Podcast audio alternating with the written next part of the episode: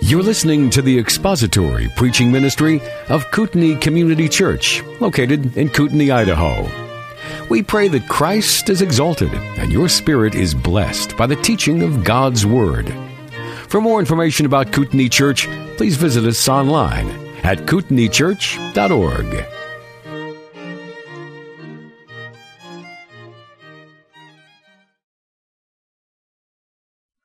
So this morning we're going to work our way through the end of chapter 11, maybe even finishing chapter 11 of 1 Corinthians. But before, before we do that, let's open in prayer. Father, when you sent your Son to pay the price of our redemption, it is an awesome thing that you did, and we will never truly, I think, understand the full measure of what you have done for us but it is something that we are so eternally, especially eternally grateful for and thankful for. And we honor the Lord Jesus Christ and lift you up, lift him up, lift the Spirit up for what you have done. And so as we study your word this morning, it is with that in mind that the awesome God of the universe has chosen his elect and given them eternal life. Why you chose us, we will never know, but we thank you, Lord. And so this morning, as we study your word, let it be forefront in our minds that you have given us eternity. And we'll thank you for that in Jesus' name. Amen. So, and that indeed is what we celebrate. We talked about two weeks ago, I believe it was, when we read, went through the section on the Lord's Supper, the sacrament that the Lord gave to us to remember Him by. And we'll, we'll touch on that a bit this morning and then move on um, if we can from verse 25 where we left off. But let's, let's read uh, 1 Corinthians chapter 11, verses 23 through the end of the chapter, for that's where we will be. That will give us local context. 1 Corinthians chapter 11, verses 23 through 34. For I received from the Lord that which I also delivered to you, that the Lord Jesus, in the night in which he was betrayed, took bread. And when he had given thanks, he broke it and said, This is my body, which is for you. Do this in remembrance of me. In the same way, he took the cup also after supper, saying, This cup is the new covenant in my blood. Do this as often as you drink it in remembrance of me. For as often as you eat this bread and drink the cup, you proclaim the Lord's death until he comes. Therefore, whoever eats the bread or drinks the cup of the Lord in an unworthy manner shall be guilty of the body and the blood of the Lord. But let a man examine himself, and so let him eat of the bread and drink of the cup. For he who eats and drinks, eats and drinks judgment to himself, if he ju- does not judge the body rightly. For this reason, many among you are weak and sick, and a number sleep. But if we judged ourselves rightly, we should not be judged. But when we are judged, we are disciplined by the Lord in order that we may not be condemned along with the world. So then, my brethren, when you come together to eat, wait for one another. If anyone is hungry, let him eat at home so that you may not come together for judgment. And the remaining matters I shall arrange when I come. Finishing up on verse 25, two weeks ago, he took the cup, which we recognize was the equivalent of the third cup in the Passover celebration, and he, he raised it and said, This cup is the new covenant in my blood. Do this as often as you drink it in remembrance of me. We covered quite a bit of ground on that. One thing we need to take away from it for certain is that he intended for us to do this regularly, to celebrate the, the, his, his uh, victory over sin on the cross regularly. Uh, different, and we talked about the fact that different cultures, different bodies, different peoples have celebrated that interval differently. It can be in the early days of the church, it was every day in some cases, or weekly. And today it's often monthly. But the point is, we celebrate it, we remember, we honor the Lord Jesus Christ. We remember and we offer our, our thanks to Him. The sacrifices are done that were required in the temple. Christ offered himself once for all, and this is what we remember. This is what the Corinthians were encouraged to think about and to remember as they were celebrating the Lord's Supper. And this should initiate a solemnity that would remind them of the cost of their redemption, it should remind them also that Christ came to be a servant to all and that they should as well. And so, by extension, that we should as well. So now we're going to move to verse 26. And this is where we get the, the suggestion of an interval. For as often as you eat this bread and drink the cup, you proclaim the Lord's death until he comes. So the frequency of the celebration is not given to us in Scripture. As mentioned earlier, and in the early days of the church, in some households it was celebrated every day. Others celebrated it weekly. Today, churches celebrate it often once a month. In any case, it is a solemn and special time. One translation uses the word show and implies that the Lord's death is presented possibly to the Father. This is unscriptural. The word is actually the Greek word which means to proclaim and is, and is um, used mostly, if not exclusively, of the action of preaching the gospel to people. How many of you have heard the story that your walk speaks so loudly, I can't hear your talk, or some variation of that? That's the notion here, that we proclaim the Lord's death when the world sees us celebrate the Lord's Supper and so the world would have seen the Corinthians celebrate the Lord's Supper, elbowing each other out of the way, rushing to the table, jerking the good food off, and, and sequestering it to certain peoples who would eat, the, eat it quickly in case the poor people and the servants got there and sullied those dishes with their dirty hands. That's what was going on in the Corinthian church, and that's what they were proclaiming to the world. The Christianity is all about selfishness. It's about me first. It's about you get out of my way, and it's about, yes, you are all entitled to my opinion. Thank you very much. That's what they were doing. And it was proclaiming the wrong message. And Jesus said to his disciples, When you eat this bread and drink this cup, you are proclaiming to the world what you think of the Lord's death until I come back, until he comes back. The celebration of the Lord's Supper, would you, if you would, is an actual sermon in action. And it is acting out some of the things that the Lord Himself did that night in the upper room. What did the Lord start that night out with? He washed His disciples' feet. He did what only the lowliest, the least servant would do to start that evening out. As you came in the door, you kicked your shoes off, and they had servant number four or, child number four, or whatever, would wash your feet from the dusty road.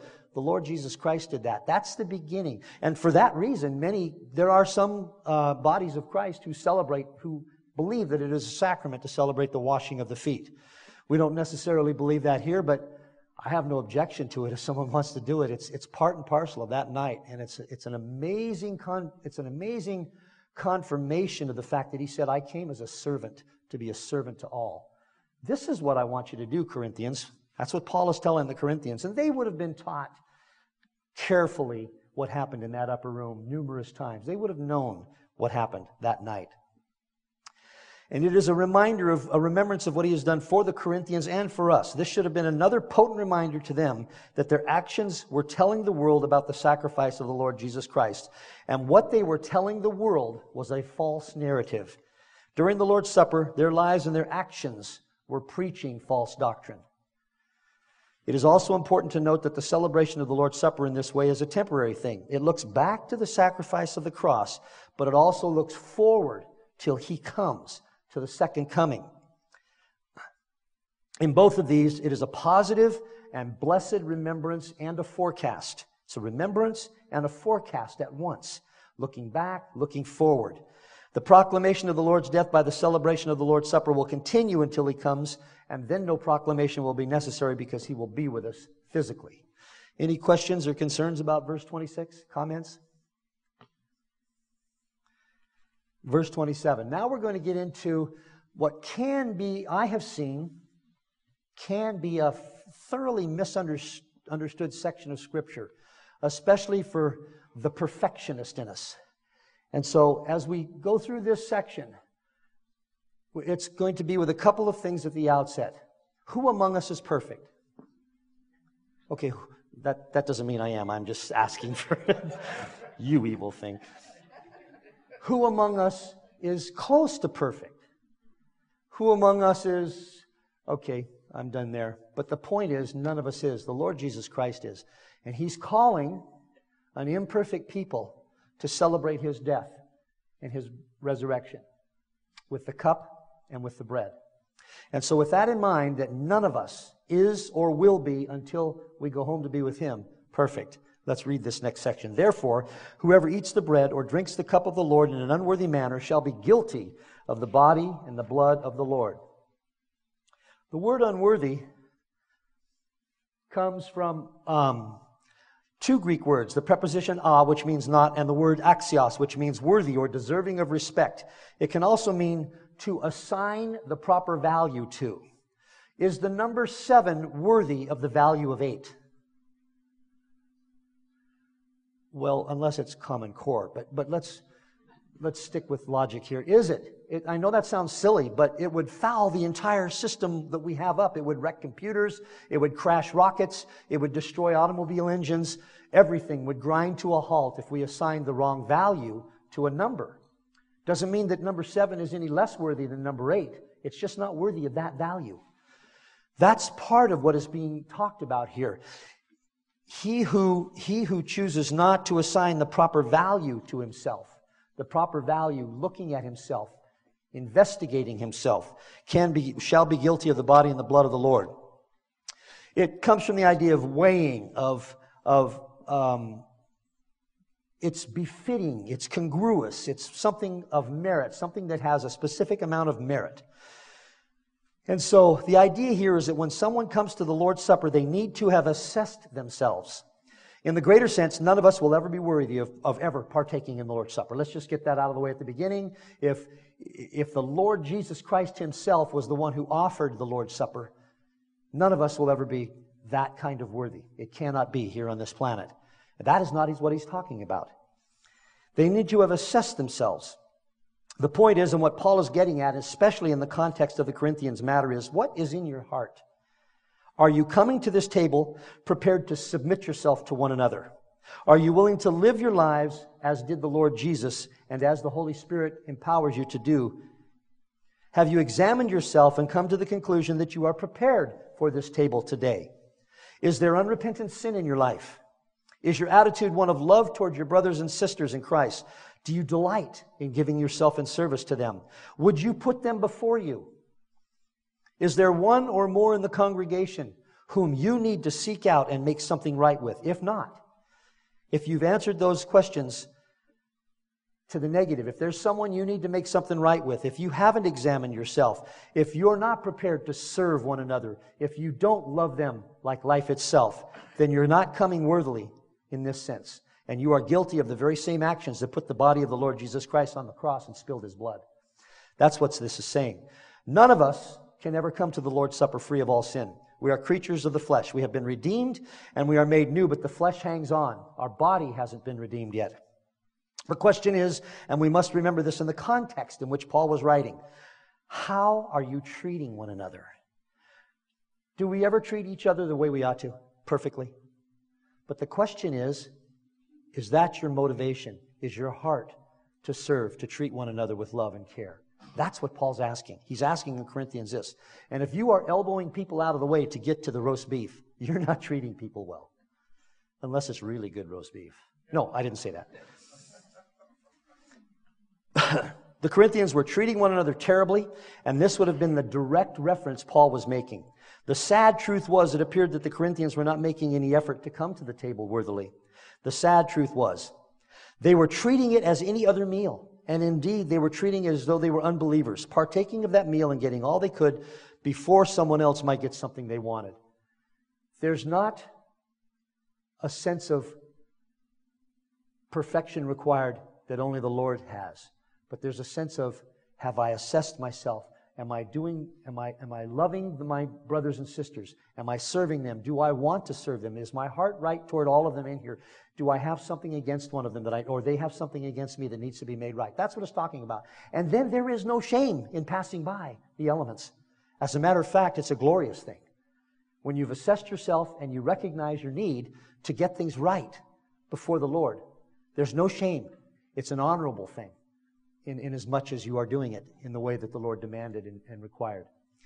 And so Paul is asking them and telling them, and this is what the Lord, this is what the Lord intended. And this thing keeps turning pages on me. We need fans. Therefore, whoever drinks of the bread, whoever eats the bread or drinks the cup of the Lord in an unworthy manner shall be guilty of the body and blood of the Lord Jesus Christ. But if you've assessed yourselves, and, and Jim, each time we have the Lord's Supper here, he gives time for that to happen. And, and again, don't look for absolute perfection. None of us has that. But what's your heart? That's what the Lord's asking for. And then in verse 28, uh, we'll see more of that. Any questions about that? I know some of us have struggled with the idea that we must be perfect before. As close as possible on this planet, yes, but that means these things. Have you assessed? Have you gone to the right ones to make things right? Those are what the Lord is talking about. But a man must examine himself, verse 28. And in so doing, he is to eat of the drink, eat of the bread, and drink of the cup. So examine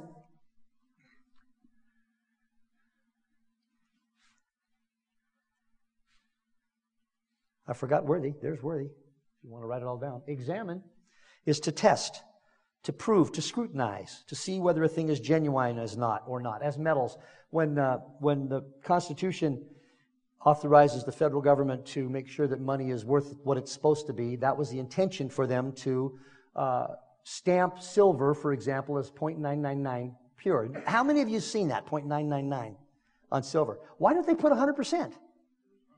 Well, because they can't know. When you handle it, it's no longer 100% because your body oils are on it and may even to some degree combine with the surface silver. And that's how it is on this planet. Nothing is 100, it's always 0.999. I wish I was at 0.999. But so we're to weigh it. We're to, to, both in a good and a bad sense, what is it of me that needs to be weighed? So to put it to the test, to examine it. And, and uh, we can take self introspection, we can take introspection to such a degree that, that uh, it paralyzes us, and that's not the Lord's intention here. It is important to recognize that before one partakes of communion, they should examine themselves. This is not a spiritual autopsy performed to the nth degree because we do not have the ability to do that nor it an attempt to validate everything in my Christian life so that I am perfect before I partake of the elements. That is not possible either. In fact, it is important to come to this table recognizing that I am in no way worthy in the first place. If one believes they are worthy, then they are certainly not. It is with a humble and penitent heart that we approach the Lord's Supper. We, ha- we have made right anything we know that stands between us and another. We have examined our hearts, and we, oh, and by the way, if you have by God's grace and by the empowerment of the Holy Spirit, gone to someone and tried to make it right, and it's still not right, but you have made the effort. That's what it's talking about. If one will not forgive you, but you've, you have made the correct, the proper biblical overtures to secure that forgiveness, to make the situation right, you're worthy. In that sense. We know what stands between us and another. We have examined our hearts and we do not find any unrepentant sin. We are aghast at our own wickedness and desperate to know the goodness of God every day in our lives. How many of you have noticed as you've become, as you've gotten older in the Lord, you feel less worthy? And that's, that's correct. That's correct. As you understand more of the scripture, as you understand more of what Christ has done for us, it becomes more unbelievable that he would do that for me. I'm not worthy of the least of that. And that is part of understanding the, the, the where you stand in the Lord. Uh, this is who can come to a communion. Not a perfect one, but an imperfect that loves their Lord. The celebration of the Lord's Supper is the place where the church can be purified. As believers acknowledge the Lordship of God in their lives, as they come to the table, much can be made right. It is not a magic ceremony. It is a renewing of one's giving of oneself to the Lord. 2 Corinthians 13, 5 and 6. Test yourselves to see if you are in the faith. Examine yourselves. Or do you not recognize this about yourself? That Jesus Christ is in, he's talking to believers, that Jesus Christ is in you unless you indeed fail the test. But I trust that you will realize that we ourselves do not fail the test. 1 John 3:20. In whatever our heart condemns us, for God is greater than our heart and knows all things. God is greater than our hearts. And first uh, Psalm 139. 23 and 24. Search me, O God, and know my heart. Try me and know my anxious thoughts, and see if there be any, be any hurtful way in me, and lead me in the everlasting way. The very fact that we are called to examine ourselves by Paul indicates that the examination has the potential to yield a positive outcome. The idea of the word used is from the Greek that means to prove something. We can, in our unworthiness, be found worthy to partake of the Lord's Supper because of what He has done in us to us, I should say. We are righteous in Christ, and as we acknowledge our own sinfulness, we can also acknowledge that Christ has been work in us to will and to do of His good pleasure. As also for clarity's sake, notice that in this verse and in verse 27, the reference is establishing that one needs to examine th- themselves before they take, partake of the elements are to bread and to the cup. Clearly, this mitigates against any idea of transubstantiation again or of consubstantiation. One, one commentator put it this way. This is the third inference from the account of the Lord's Supper which Paul had received. It requires self examination and preparation in order to be worthily received, to being worthily received. If it be a commemoration of Christ's death, if we are herein made partakers of his body and blood, open quote, close quote, if we contract such guilt by eating and drinking unworthy, in other words, if such blessings attend the worthy receiving, and such guilt the unworthy receiving of this ordinance, it is evident that we should not approach it without due self inspection and preparation. Let a man examine himself. In other words, let him ascertain whether he has correct views of the nature and design of the ordinance. Why are we doing this? And whether he has the proper state of mind. Why am I doing this? That is, whether he desires thankfully to commemorate the Lord's death, renewedly to partake of the benefits of that death as a sacrifice for his sins, not corporate, my sins individually which caused him to be on the cross. To publicly accept the covenant of grace with all its promises and obligations, and to signify his fellowship with his brethren as joint members with himself of the body of Christ. And so let him eat.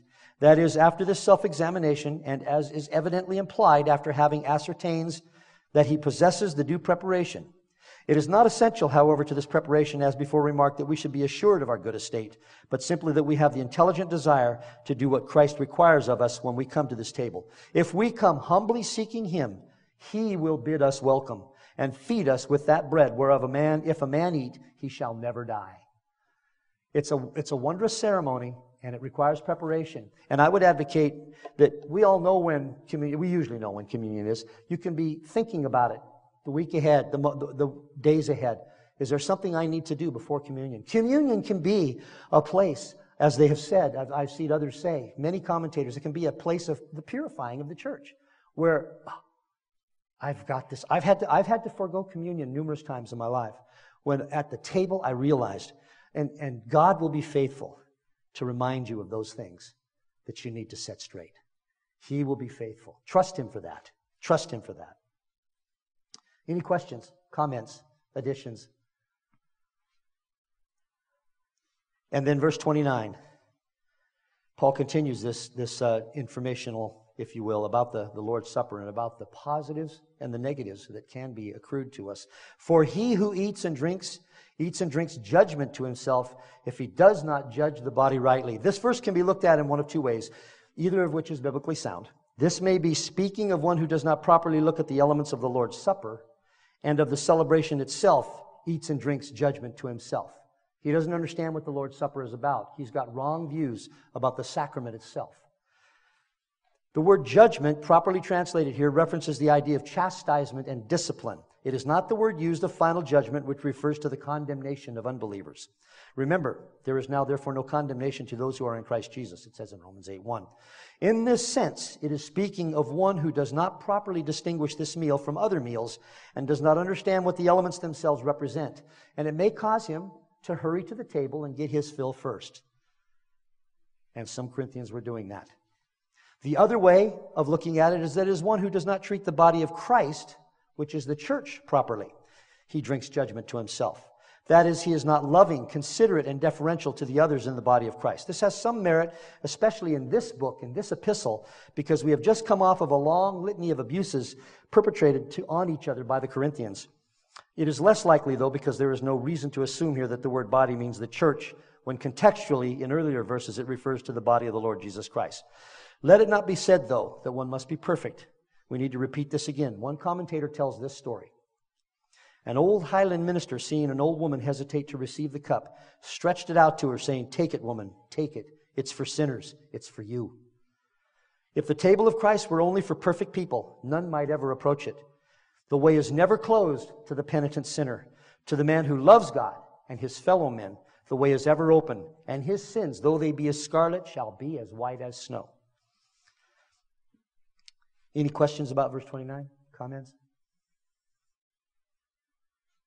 Verse 30 For this reason, for this reason, for the reasons, for the reason previously specified, eating and drinking, drinking judgment to themselves, many among you are weak and sick, and a number sleep. Paul specifically refers to the twisted method of celebrating the Lord's Supper as a reason for the Lord judging many of the Corinthians, even with death. Sleep is often a synonym of death in Scripture, especially in the New Testament.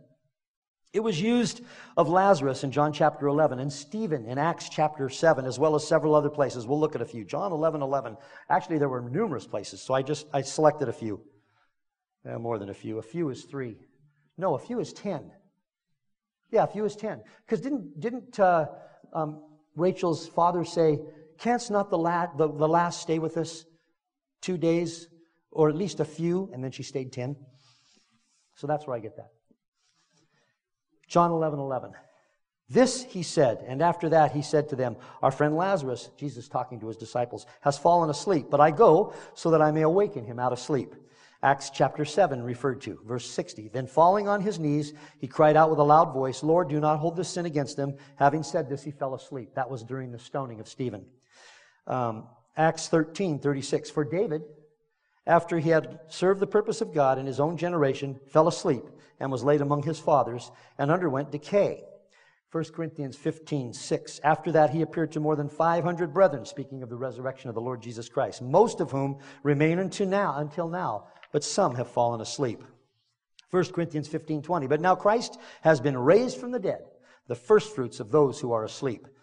1 Thessalonians 4 13 and 14. But we do not want you to be uninformed, brethren, about those who are asleep, so that you will not grieve as the, do the rest who have no hope. For if we believe that Jesus died and rose again, even so God will bring him with him those who have fallen asleep in Jesus. And last, 1 Thessalonians 5 9 and 10. For God has not destined us for wrath, but for obtaining salvation through our Lord Jesus Christ, who died for us, so that whether we are awake or asleep, we, shall live, we will live together with him. This is not saying, by the way, that this was the only cause of death in Corinth, but Paul is indicating that this was one of the causes. The Lord was expressing his displeasure at the way the Corinthians were misusing one of the ordinances of the church and displaying arrogance toward the teaching of the Lord Jesus Christ and the apostles at the very beginning of the New Testament church. What am I saying here?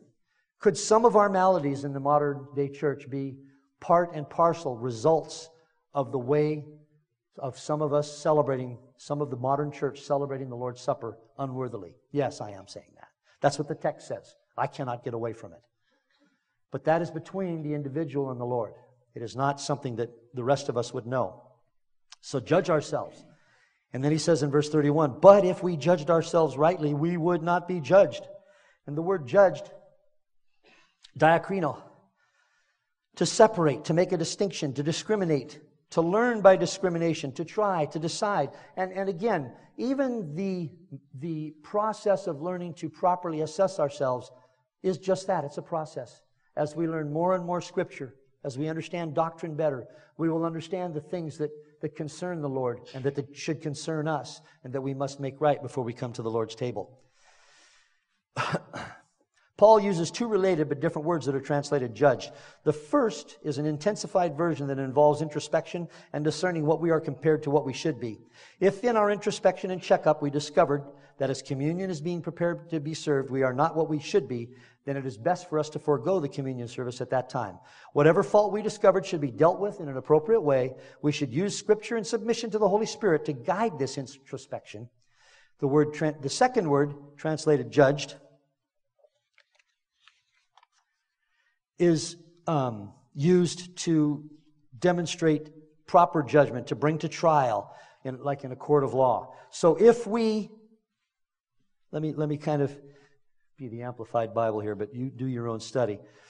Um, if we carefully weight ourselves rightly, we will not be judged in a court of law.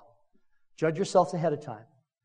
And so then, if the Corinthians do this, those who are weak and sickly and even dying because of their improper um, approaching of the Lord's table, that would cease to happen. They would begin to be, for those reasons, would begin to be healthy again. Ron.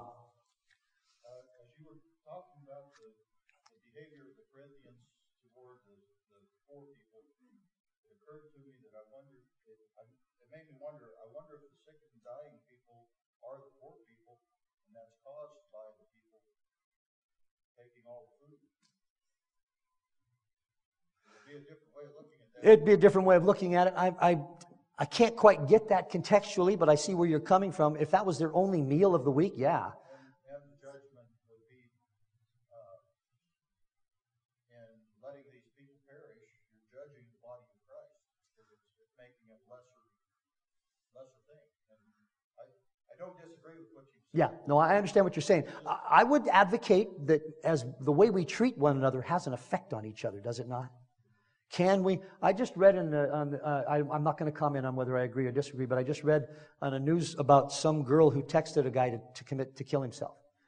And now, I'm not casting any blame here, but I can tell you this: there are people in my life who I respect greatly, and if they told me to do something that I didn't really want to do, but they were the ones that told me, I'd step back and think, "Wow, should I?"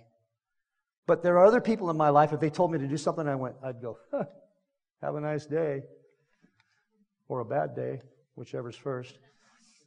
Let's see. B is before N. Yeah, bad, have a bad day. The point is, yes, I suspect that how those people were treating each other was having an, a, a serious, could have an emotional and even a physical effect on each other. I'm, I do not see that in the text, but but I could, the way we treat one another affects each other. A with with an A affects each other, and we need to be cognizant of that.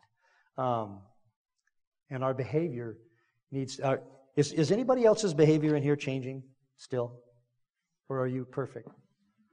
Mine is still changing, sometimes radically, because I'm so far from perfect. And so, from that perspective, I see what you're talking about, Ron, and it's a good point. It's not in the text, but it's a good point. Any other comments or questions about 28? Or where are we? I don't even know where we're at. 31. Verse 31. Um, Paul is telling the Corinthians that if they would properly judge themselves, it would be unnecessary for the Lord to convict them of wrong in their celebrations of the Lord's Supper.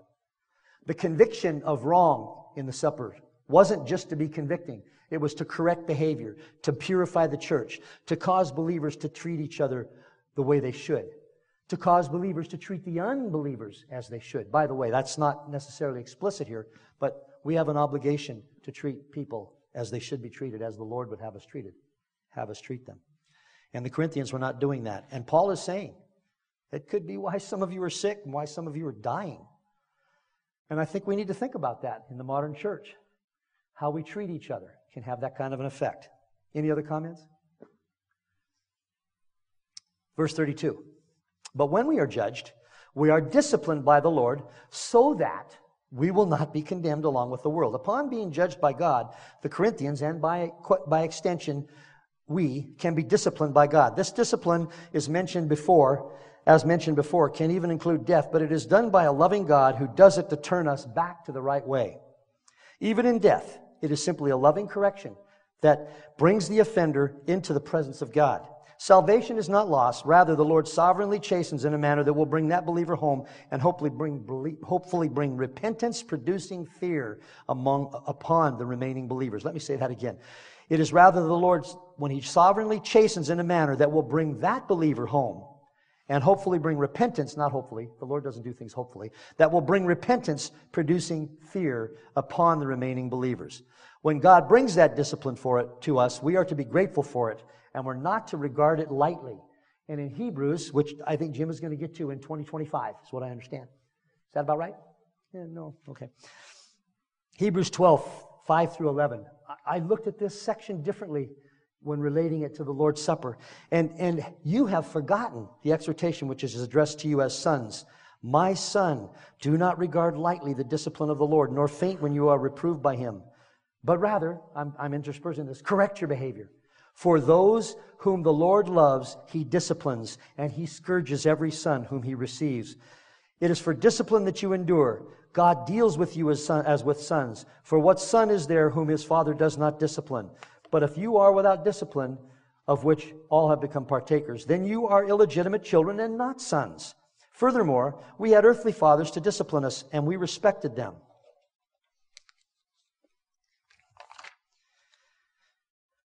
Shall we not much rather be subject to the Father of spirits and live? For they disciplined us for a short time as seemed best to them, but he disciplines us for our good. No other reason, for our good, so that we may share his holiness, uh, actually, also to glorify him. All discipline for the moment seems not to be joyful but sorrowful. Yet those to those who have been trained by it, afterwards it yields the peaceable fruit of righteousness. To those who have been trained by it. So to those Corinthians who began to think about this and to look into themselves and to approach the Lord's table properly, it yielded the peaceable fruit of righteousness, which meant, do you think the Corinthian church could use a little peace based on what we've come through? It sure could. They needed a little bit of peace, a lot of peace in that church. And as I'm, is the Lord's Supper the only place that this can happen? No, but it is a place that can happen where we look into ourselves and we make things right. And what is one of the yields of that making right? It is peaceableness. Peaceable, not peacefulness, peaceableness to one another. So when we are judged, we are disciplined. Are you glad you're disciplined by the Lord? Means you're a child. My, my kids have, we have a Father's Day um, tradition that we've had for, I don't know, since they actually had money, so, of their own. actually, I think we did it before that because they wanted to. I don't know, it's been too long. And this morning they take me, they take me to breakfast on Father's Day. And I disciplined those kids. I mean, I loved them. I hated doing it sometimes. I never, that's, by the way, that's one of the things that if, if a dad is approaching spanking his kids, going, it's about time they did something wrong so I can beat the living daylights out of them. That dad's got a problem. I hated spanking my kids. I tried to avoid it. I looked for other things. I would sometimes I didn't I didn't have to spank them a lot, but I did have to occasionally discipline them that way. And you know what? They still love me. Pardon? I, I don't know. I hope so. Now, I, I'm not like the Father. He never makes mistakes. He never disciplines us out of place. He never disciplines us too much or too little. He never disciplines us in a manner not consistent with who we are and what we need. But I did.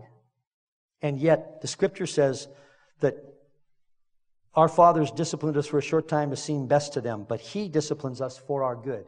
That's something we need to remember to remind ourselves of when the Lord is bringing discipline in our lives. It is always for our good. I, am trying to remember exactly the quotation, but sometimes we think it's a catastrophe, it's a disaster. And, and God is trying to both discipline us and teach us. And I think it was John MacArthur, he said, Never let a good catastrophe go to waste. He said that before the mayor of Chicago, by the way, because I remember reading about this like 30 years ago.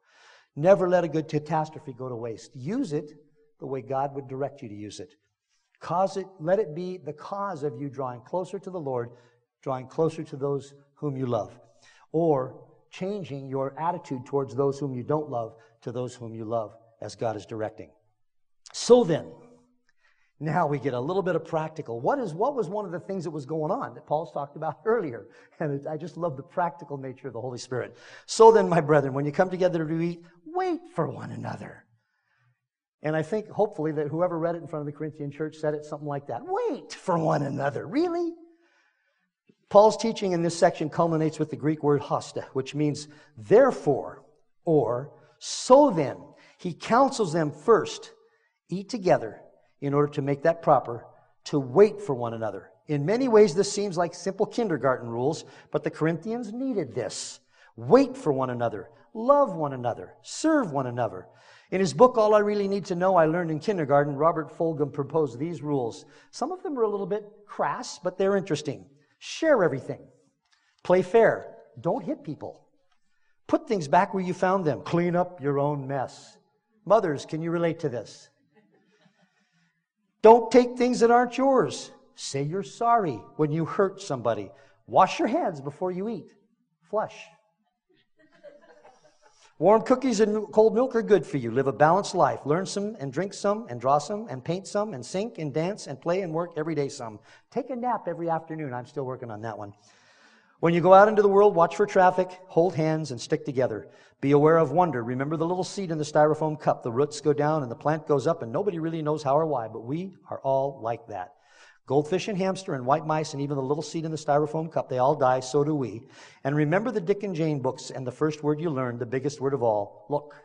Look out for each other. Watch for each other. Hold each other's hands when it's needed. Pray for one another. I love our prayer chain. It reminds me of when I need to be praying for people. I love to know, I don't like to know that there are hard things going on in your life, but I like to be able to pray for you. I like to be able to hold you up to the Lord of glory who can actually do something about it in prayer. Be gracious. Paul did not say it, but it's pretty evident that what he was saying was, You rich, wait for the poor. And, and I, I shouldn't, now I'm, I'm stereotyping. There probably were some pretty arrogant poor people in that church too, who had it in, would like to stick it to those rich capitalist pigs, you know. Probably. So, so I don't want to avoid, I'm stereotyping, and, and God is far more than just one or two. He knows the entire gamut. He is able to orchestrate and work it all. It's an amazing, wondrous thing. Paul writes these words knowing that the Holy Spirit would convict the correct ones. And I remember a man telling me one time when I was trying to get my fingers into everything, he said, You know, the Holy Spirit was doing fine before you came along. He really was. He really does. He really is trustworthy and glorif- one whom we should glorify and honor and thank. So, verse 34 if anyone is hungry, let him eat at home, so that you will not come together for judgment. The remaining matters I will arrange when I come. In order to prevent the temptation to run to the table and gorge before the others got there, Paul gives the common sense advice if you are so hungry that you don't think you'll be able to wait, eat at home. Grab a piece of chicken. Or, yeah, I'm, I'm, I'm extending it into the modern world. This meal was much less about the food and much more about the fellowship and communion with the Lord Jesus Christ first and with one another. There must have been other issues related to worship, the Lord's Supper, and maybe even things um, hailing back to the early chapters that Paul needed to address. But in this particular situation, he says that he would deal with them when he actually came to Corinth. Chapter 11, we're going to review a, a bit here. Chapter 11 covered an awful lot of territory. Paul dealt with the propriety of women in worship and how they could communicate to the pro- world proper information about how a Christian woman worships in the culture she lives in. He talked about, um, he reminded them of the order of creation and yet of the interdependence of the sexes. That men and women, we need each other. Men need women, the women need the men. He also covered an egregious violation of the celebration of the Lord's Supper, and he gave the Corinthians clear instructions on how to get back on track his overarching concern that is that the body of believers worship the Lord properly and serve one another. And in this chapter, he covers that very well. And thus ends chapter 11. Um, we will be going into, oh, any questions or comments about verse 34. If anyone is hungry, let him eat at home, so that you may not, you may not come, so that you may not come together for judgment, and the remaining matters I shall arrange when I come. That's a good piece of advice for other things too. If you've if there's something that, that you're not good at executing in the presence of others, deal with it at home. Deal with it at home, whatever it is, so that when you come together as a body, a, your heart is of a servant's nature.